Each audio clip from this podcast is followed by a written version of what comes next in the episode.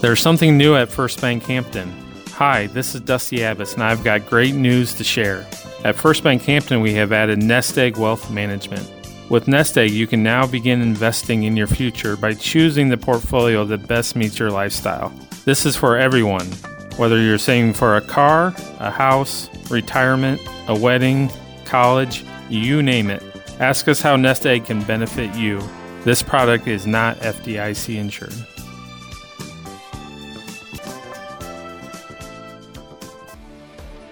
Welcome to the First Bank Hampton Newsmaker program.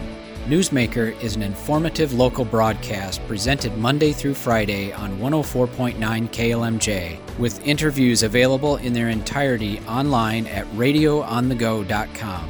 Each day, newsmakers from Hampton, Franklin County, and around the broadcast area visit with Radio on the Go about events, meetings, public policy, and issues that affect our area. And now, here's today's First Bank Hampton Newsmaker program.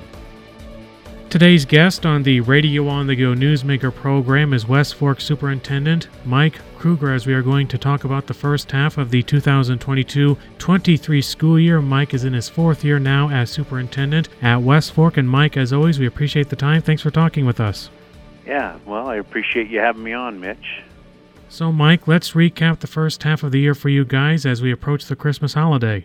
Yeah, it's been a good year despite the weather in the last few weeks, but, you know, I'm always shocked at how fast time seems to fly. I think summer goes fast, but, you know, once we get started in the fall, it doesn't take long, and it seems like we're already at Christmas break. So, yeah, it's been a lot of good things happening, and our fall's been especially busy this year with just different construction projects that are in the planning phases and are set to actually start in the spring and then really kick into full gear over summer. Yeah, so let's go more into that. The last time we talked about a possible safety room at the Rockwell campus. I know you talked about the finished expansion of the parking at the Sheffield campus for high school sporting events and what have you. What else is coming in the future then there at West Fork, either on the Rockwell or Sheffield campus, Mike? Yeah, well, we have the safe room, like you said. Actually, we had a board meeting and accepted the bids for the construction of that project. So, and all of that, and the groundwork will start as soon as the frost is out of the ground. And with that FEMA safe room, we're also going to do a remodel or a renovation of our elementary office area, trying to increase the, you know, just the flow of the building and just how visitors would have to report into the office. So just kind of a redesign that way. And we're excited that FEMA room has got a dual purpose. So not only will it be our storm shelter, but it will also be our early education wing. So we will be putting our 3- and 4-year-old preschool and prep kindergarten in those classrooms, freeing up those current preschool classrooms for some other much-needed space, trying to get some people out of the basement and things like that. So we're excited about that. The office space and all of that is supposed to be done, we're hoping, by fall of 23 when we come back to school. And then the safe room itself, which should be done in spring or for sure by summer of 2024. So that's exciting, and I can't wait for that to get started. The other project we have going on, we had a facilities assessment done. I've been working with a company, and they came in and did a facilities assessment. And through that assessment, you know, we looked at different things that need some attention, and certainly something that myself and our head buildings and grounds person, you know, you're not always sure. You do your assessments. You can see, you know, the shape of your roofs and things like that. But one thing that came to the forefront was our air quality in classrooms, our ventilation, that type of stuff. So we do have, I'd say, a fairly large HVAC project going to start this next summer, and again, hopefully will be done by fall. You know, it's going to be improving the fresh air and things like that in the classrooms. And, you know, last week across the state, there were a lot of schools that had a very high absenteeism rate, and ours didn't get to that level where we considered to close, but we certainly had an increase in absenteeism and sickness. And we do believe that this phase one HVAC air quality project that we have going on is going to help with that and hopefully make a difference. for our students. So that's taken off. That project, phase one, is going to be doing basically our East Elementary wing at the Rockwell campus, and then doing the south end of the Sheffield campus, which is basically our middle school end of that campus. So that's phase one, and hopefully get all of that done and ready to start school on time in the fall. So a lot of big projects going on. No rest for the weary there, Mike. No, it's been a crazy year with those types of projects, just meeting after meeting, and sometimes it's hard to keep it straight. Are we talking about the safe room and those contractors and those architects, or are we talking about the HVAC project and those deadlines and things like that? But we're getting through it, and it's exciting. Again, we are talking with West Fork Superintendent Mike Kruger as we're getting a recap of the first half of the 2022-23 school year. Hard to believe that school is halfway done for this current school year anyway. A lot of upcoming projects for West Fork there at the school district, both at the Rockwell and Sheffield campus. And Mike, during one of your recent board meetings, I believe it was in October, you talked about enrollment to the West Fork School Board. Anytime a school can see a plus, a number in front of that enrollment is always a good thing for a school. I believe you guys are plus 12 in enrollment, so another increase in enrollment there at West Fork? Yeah, that is. It's very positive when we're seeing increases, and we've been very fortunate in the last 3-4 years. We've seen an increase, and I sure hope that trend continues. So it's certainly, when you're not declining in enrollment or your enrollment's not going down, it sure helps. Otherwise, there's some tough decisions that have to be made, because our entire school budget is basically based on what our enrollment is doing. So, and that's the nice thing, is that has not been an issue, but certainly, we're aware that it could happen at any time. So just always trying to be very thoughtful in how we're managing the budget. One last thing I wanted to ask you, I believe it was the first time you and I ever did an interview, was during your first year there at West Fork, around this time of year when kids get excited watching their school come up as being delayed or even closed. That's even more exciting. When we talked to you back, when it was already 3 years ago now, hard to believe that. What is the process like, Mike? Once again, just kind of remind us what you do as a school district, and maybe what school districts around North Central Iowa do in general. Are you in constant communication with other schools as to if they're delayed or closed, or how is it all done to determine if a school is delayed or closed for you guys?